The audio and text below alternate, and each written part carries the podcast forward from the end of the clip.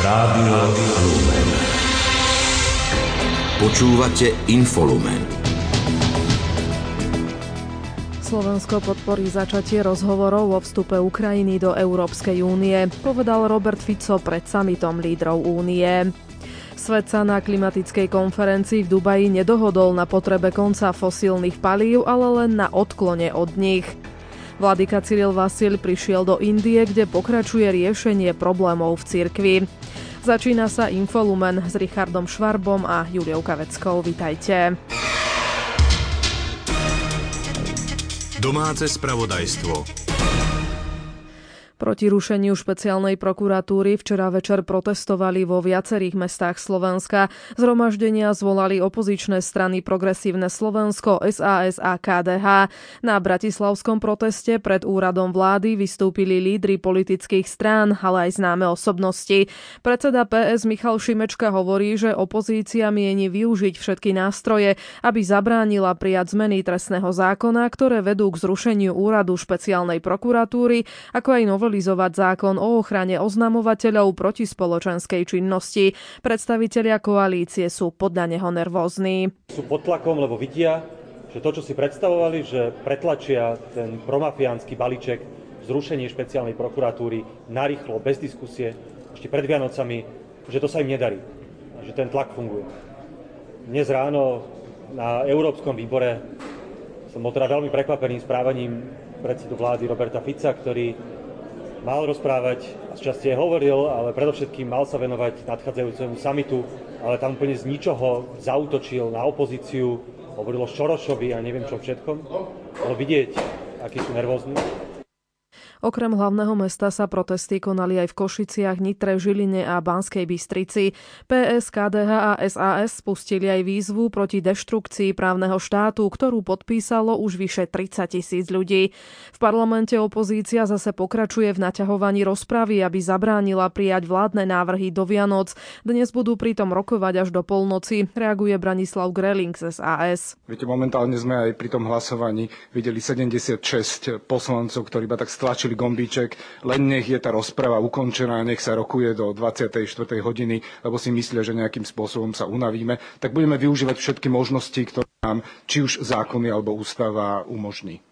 Poslanci majú najskôr rokovať o konsolidačnom a kompetenčnom zákone. Neskôr by sa mali venovať rozpočtu, ktorý zaradili pred zrušenie špeciálnej prokuratúry. Zatiaľ nie je jasné, kedy sa bude rokovať o tomto kroku, hovorí predseda SNS Andrej Danko. V prvom rade je normálna procedúra, že sa zmení program. My máme svoju politickú taktiku, my chceme všetko schváliť a áno, uznali sme za vhodné, keďže aj pani prezidentka avizuje, že rozpočet je strategický zákon, aby sme ho uprednostnili. A tak ako mnohí píšete, že ako nám strašne ide o neviem aké rušenie inštitúcií, ktoré tu sú duplicitné, tak sami vidíte, že nám ide v prvom rade o zodpovedné riadenie štátu a štátny rozpočet je pre nás absolútna priorita.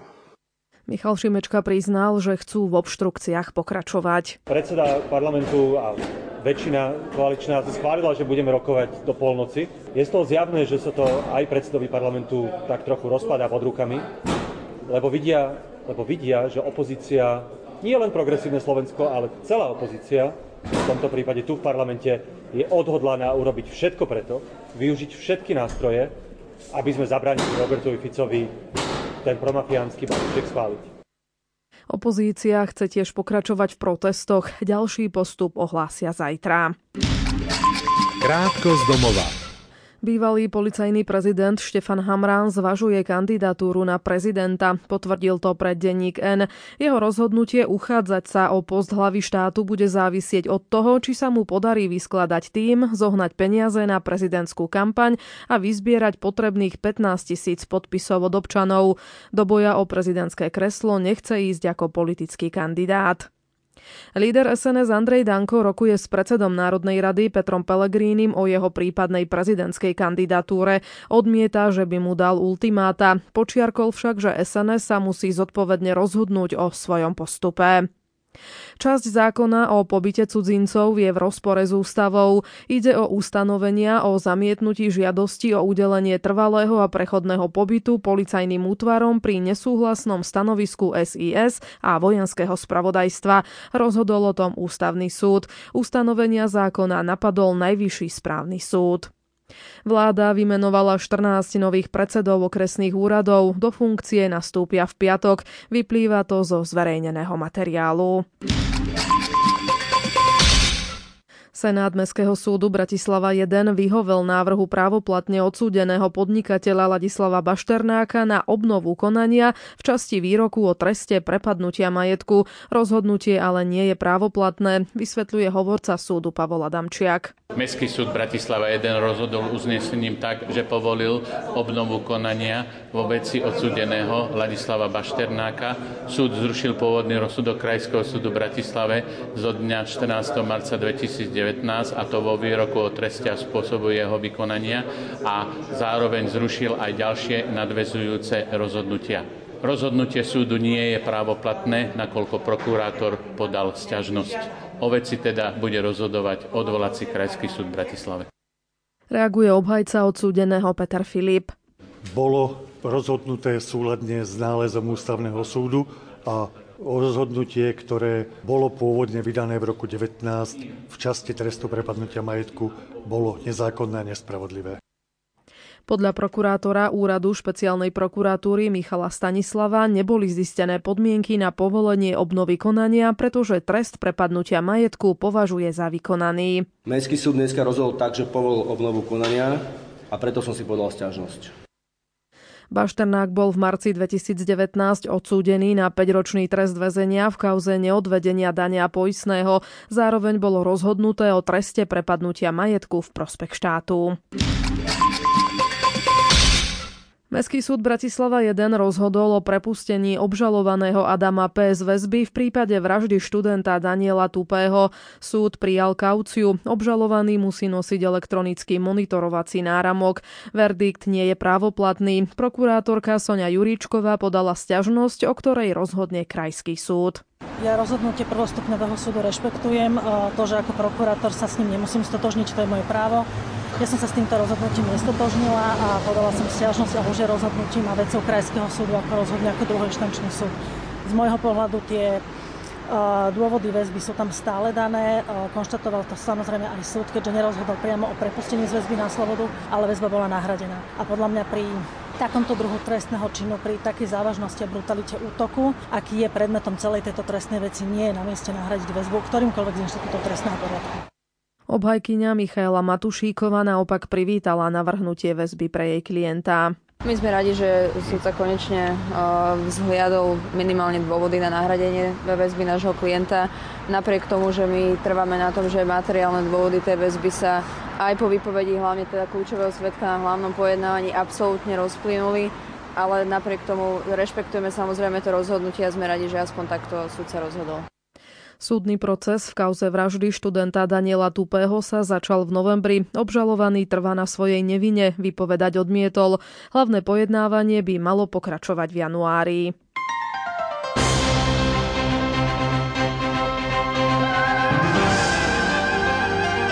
Z cirkvi. Arcibiskup Cyril Vasil, pápežský delegát pre Indiu, priletel dnes do Indie, kde sa začína ďalšia fáza jeho zložitej misie. Na letisku v meste Kochy vladyku Cyrila privítal biskup Bosko Putur, nový apoštolský administrátor archieparchie Ernakulam Angamali. Cesta nadväzuje na pondelkovú audienciu vladyku u pápeža Františka. Vladyka Vasil prišiel do Indie, aby ako delegát pápeža pokračoval v riešení zložitej situácie v sýrsko-malabarskej archieparchii. Ide o spor, v ktorom skupina kňazov a veriacich odmieta prijať závery synody biskupov vo veci slávenia svätej liturgie. Hnutie modlitby za kňazov pozýva navštíviť v čase adventu starých a chorých kňazov. K iniciatíve povzbudzujú na základe slov pápeža Františka z roku 2013, kedy apeloval na veriacich, aby absolvovali púť do sanktuári svetosti a apoštolskosti. Tými sú podľa svätého otca opatrovateľské domy pre starých kňazov a reholné sestry. Viac povie Peter Štancál. Hnutie modlitby za kňazov aj tento rok pozýva urobiť konkrétny skutok lásky starým a chorým kňazom. Podľa vedúceho hnutia Samuela Brečku žije na Slovensku veľa kňazov, ktorí už nepôsobia v pastorácii kvôli vysokému veku alebo horšiemu zdravotnému stavu. Keďže oni nás povzbudzovali vo viere a v žití, aby sme my teraz zase nezabúdali na nich a tiež im pomohli vytrvať v tej vernosti Bohu a aby sme sa mohli potom stretnúť raz v nebi. Takže ja si myslím, že je to veľmi, veľmi podstatné, veľmi dôležité nezabúdať. Tak jak na svojich vlastných rodičov, tak aj na tých duchovných. Takýto skutok lásky môže byť zároveň prejavom vďaky za duchovnú starostlivosť. V písme čítame, čokoľvek ste urobili jednému z týchto mojich najmenších bratov, mne ste urobili. Je to aj také poďakovanie, ale ono my sami tým získavame milosti, že otvárame srdce pre druhých a pred duplom pre tých, ktorí vlastne nám dali to, čo je v našom živote najviac, viera. Hnutie modlitby za kňazov pozýva veriacich, aby si konkrétnym spôsobom spomenuli na starých a chorých kňazov. Podľa Samuela Brečku je vhodné sa aj modliť na úmysel týchto kňazov. Môže to byť aj takto v skrytosti, ale my pozývame naozaj aj tomu osobnému kontaktu, vykonaniu takéhoto skutku lásky, že si zistíme, kde žije takýto starší kňaz a že ho aj osobne navštívime. Prinesieme mu možno bombonieru, možno nejakú drobnosť, nejaký darček, vlastnoručne vyrobený, možno kvietky. To už je naozaj na každom človeku, že čo si myslí, že ktorého kňaza by čo potešilo. Bose karmelitánky s detmi hľadajú podporu na rekonštrukciu zastaranej plynovej kotolne. S prosbou o finančnú výpomoc sa obrátili na dobrodincov aj prostredníctvom webovej stránky Bosých karmelitánov. Podrobnosti zistila Lucia Pálešová. Situácia s vypadávajúcimi kotlami v kláštore Bosých karmelitánok v Detve je vážna. Ich oprava je totiž vzhľadom na zastarané zariadenia nemožná a na obnovu kotolne nemajú sestry karmelitánky peniaze, vysvetľuje karmelitán Dušan Hricko. Majú 20-ročné kotlí, ktoré už pomaličky odchádzajú. Aj keď volali nejakých technikov, tak povedali, že na to už výrobky nie sú, takže povedali im, že je potrebné to vymeniť. A samozrejme tým, že sestry majú jedine tú ručnú prácu, sviečky, ornáty alebo oblečenie kňazské, veľmi si nevedia svojím spôsobom zarobiť až taký veľký peniaz na tieto kotly, tak je tam vlastne táto výzva pomoci práve sestram karmelitánkam, ktorí potrebujú práve vymeniť tieto pece. Práve v tomto zimnom období je to dosť veľký problém, keď prestávajú fungovať zariadenia, ktoré sa starajú o teplo a v dnešnej dobe to vôbec nie je nejaká malá finančná položka. Vieme vyčísliť, koľko asi peniazy by potrebovali sestry karmelitánky na to, aby prežili tú zimu v teple? Vychádza im to okolo 25 000 na opravu kotolne, zmodernizovanie vlastne tejto kotolne a teraz idú vlastne na poslednom kotli. To znamená, že ak aj on vypovie svoju funkciu, nebudú mať už čím kúriť, pretože nie je nejaká náhrada, ktorú by mohli si zapiť, takže preto je tento problém. Múry tých kláštorov sú dosť hrubé a tá zima bez tých kotlov by tam asi bola krutá. Je to novší kláštor, možno má svojím spôsobom 20 rokov, ale aj nová budova jednoducho rýchlo vychladne. Samozrejme, srdce nevychladne, to by zostalo, ale následky po zime vždycky môžu zostať, to znamená či reuma alebo iné. Ako teda môžu ľudia pomôcť? Môžu kľudne modlitbou, obetou. Ak to by mohol pomôcť aj finančne, tak je to tá výzva na našej stránke www.bosikarmelitani.sk alebo na facebookových stránkach Bosí karmelitánov a tam je priamo či QR kód alebo číslo účtu, kde by mohli ľudia pomôcť aj týmto spôsobom. V Turzovom dome Stredoslovenského múzea v Banskej Bystrici uviedli dnes do života nový katalóg Betlehemy, ktorého autorkami sú Janka Koltonová a Vladimíra Luptáková. V katalógu sú podľa nej vyobrazené Betlehemy z ich zbierkového fondu a ku každému z nich je uverejnené sprievodné slovo. Vydali ho pri príležitosti otvorenia výstavy pod názvom V meste Betleheme, ktorou sa uzatvára dlhodobá vedecko-výskumná úloha Betlehemov v zbierkach múzea. Katalóg Betlehemov zo zbierok Stredoslovenského múzea je plnohodnotným katalógom celej zbierky, ktorú máme, drevených, majolikových, hlinených, papierových betlehemov a je završením našej dlhodobej vedecko-výskumnej úlohy, kedy sme riadne popísali, ošetrili a zreštaurovali, no a nakoniec aj zdigitalizovali všetky naše betlehemy. Správy zo sveta.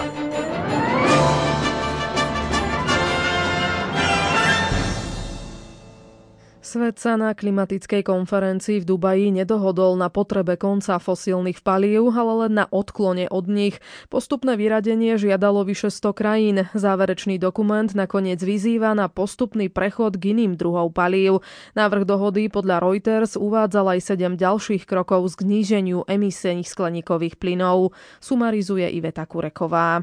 Záverečné vyhlásenie samitu žiada len odklon od fosílnych palív v procese výroby energie náležitým a organizovaným spôsobom. Ponecháva využívanie zemného plynu ako zdroja energie a používanie technológií na zachytávanie a skladovanie emisí CO2. Takisto obsahuje cieľ strojnásobiť do roku 2030 objem energie z obnoviteľných zdrojov a zdvojnásobiť energetickú účinnosť. Predseda COP28 Sultan Ahmad Al Jaber dohodu označil za historický balík a akčný plán naplní cieľ o obmedzení nárastu globálnej teploty do 1,5 stupňa Celzia v porovnaní s predindustriálnym obdobím. Tento cieľ vyplýva z klimatickej dohody z Paríža z roku 2015.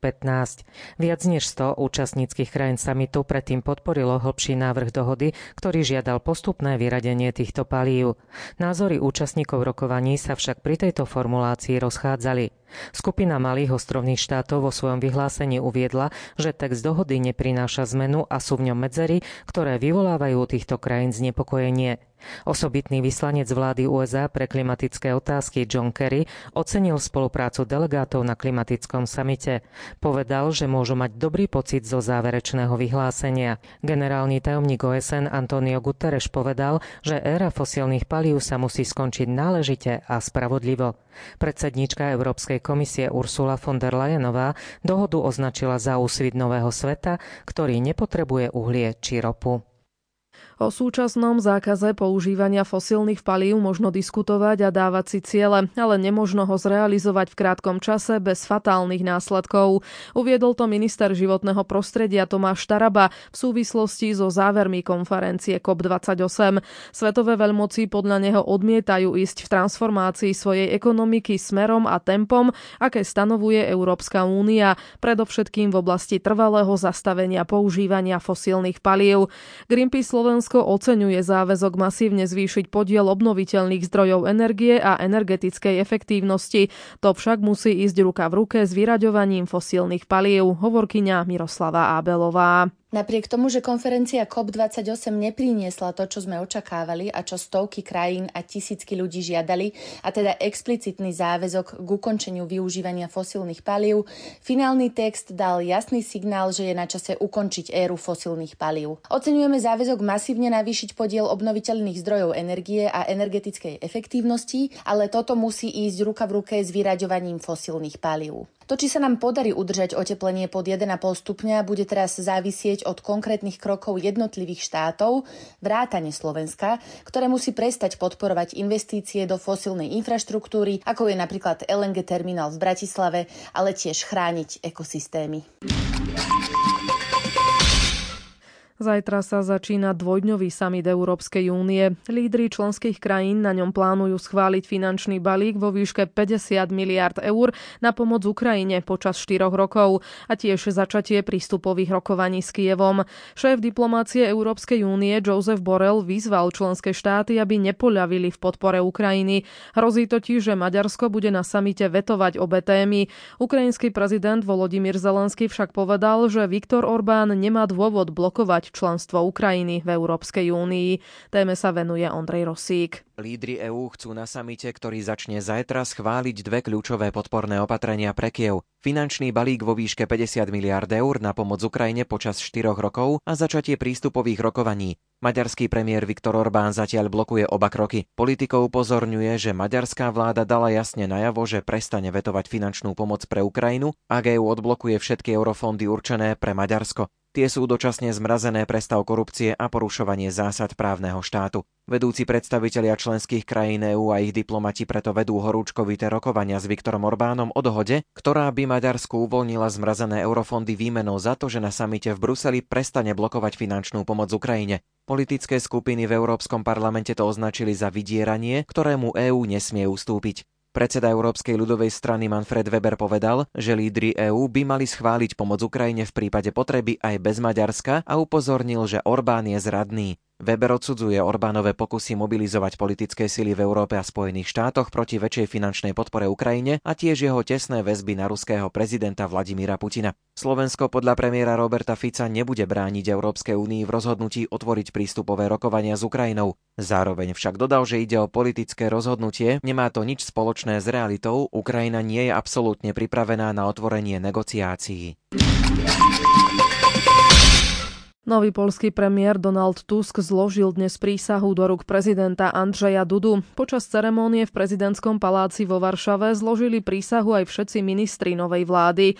Vymenovanie premiéra a vlády prezidentom je posledný krok pri preberaní moci novou vládou, ku ktorému prišlo v Poľsku tento týždeň. Ukrajina nemôže poraziť Rusko bez pomoci, vyhlásil to ukrajinský prezident Volodymyr Zelenský počas návštevy norského Osla. Poukázal na nočné ruské útoky na civilnú infraštruktúru, pričom Rusko už druhýkrát tento týždeň útočilo na Kyjev. Zelenský pritom uviedol, že hlavnou prioritou je posilnenie vzdušnej obrany Ukrajiny. Izraelské ozbrojené síly začali skúšobne vpúšťať morskú vodu do niektorých tunelov hnutia Hamas pod pásmom Gazy. Cieľom je preveriť účinnosť tejto metódy pri ich ničení. Na internete sa v uplynulých dňoch objavili videá, ktoré zachytávajú neprimerané správanie izraelských vojakov v pásme Gazy. Spôsobujú problémy izraelskej armáde, ktorá čelí kritike zo strany niektorých krajín za svoju taktiku vo vojne s palestínskym militantným hnutím v Gaze, ako aj raz rastúci počet civilných obetí. Izraelská armáda už prisľúbila, že v tejto súvislosti budú prijaté disciplinárne opatrenia. Podľa armády ide o ojedinelé incidenty. Arménsko a Azerbajdžan si vymenili vojnových zajatcov. Ide o prvý krok na ceste k normalizácii vzťahov medzi oboma znepriateľenými krajinami od zastavenia mierových rokovaní. Tie uviazli potom, ako Azerbajdžan vojensky obsadil oblasť Náhorný Karabach. Šport Rádia Lumen. Vedenie extraligového klubu HKM Zvolen sa dohodlo na ukončení spolupráce s hlavným trénerom Petrom Oremusom aj s jeho asistentom Andrejom Kmečom. Tréningový proces v najbližších dňoch povedú Norbert Javorčík s Janisom Andersonom. Klub však pracuje na angažovaní trénerov, ktorí povedú tým vo zvyšku sezóny. Zvolenskí hokejisti nazbierali v 26 zápasoch 41 bodov a počas druhej reprezentačnej prestávky figurujú na priebežnom 6. mieste s 12-bodovou stratou na lídra tabuľky Spišskú Novú Ves. Hokejisti Calgary v zostave s dvoma Slovákmi prehrali v zámorskej NHL vo Vegas 4-5 po predĺžení. Za hostí nastúpili Adam Ružička a Martin Pospíšil, ktorý zaznamenal asistenciu. Arizona s Milošom Kelmenom prehrala na ľade Pittsburghu 2-4. Tampa Bay s Erikom Černákom nestačila vonku na Vancouver 1-4.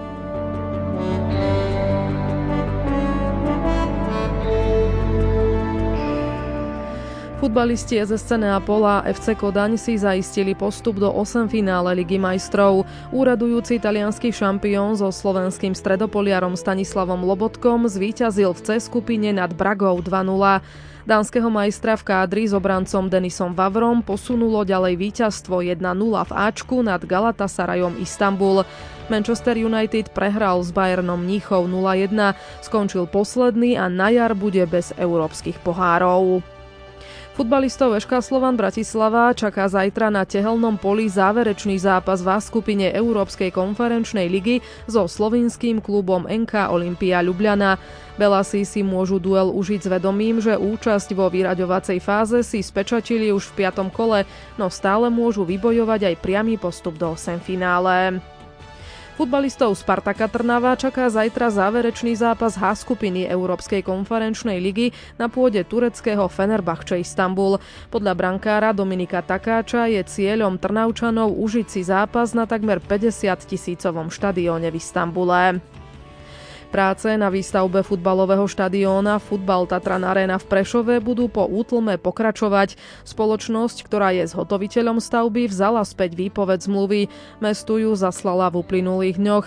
Dôvodom bol posun prác pre chýbajúce projektové dokumentácie. Tie sa museli prispôsobovať sprísneným požiadavkám prekonanie majstrovstiev Európy hráčov do 21 rokov v júni 2025.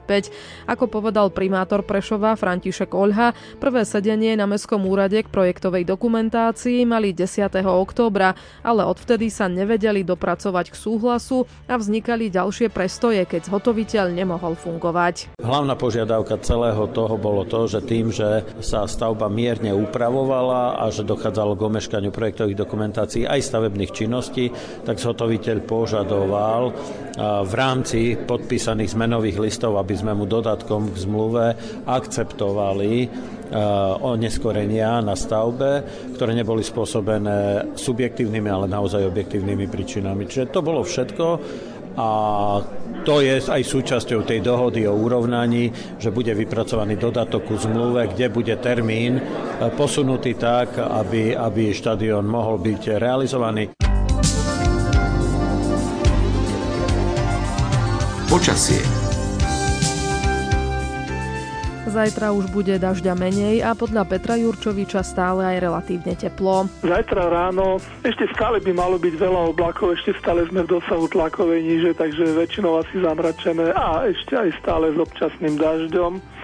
Asi to dá tak okolo 5 mm. No, na horách samozrejme v tých vyšších polohách tam by malo snežiť, tam predsa aj keď je len minus 2, minus 3, ale malo by snežiť. A zajtra cez deň najvyššia teplota. No je možné, že keď sa trošku zmenší oblačnosť, tak by to ešte mohlo byť teplejšie ako dnes. No 8, 9, možno aj 10 stupňov.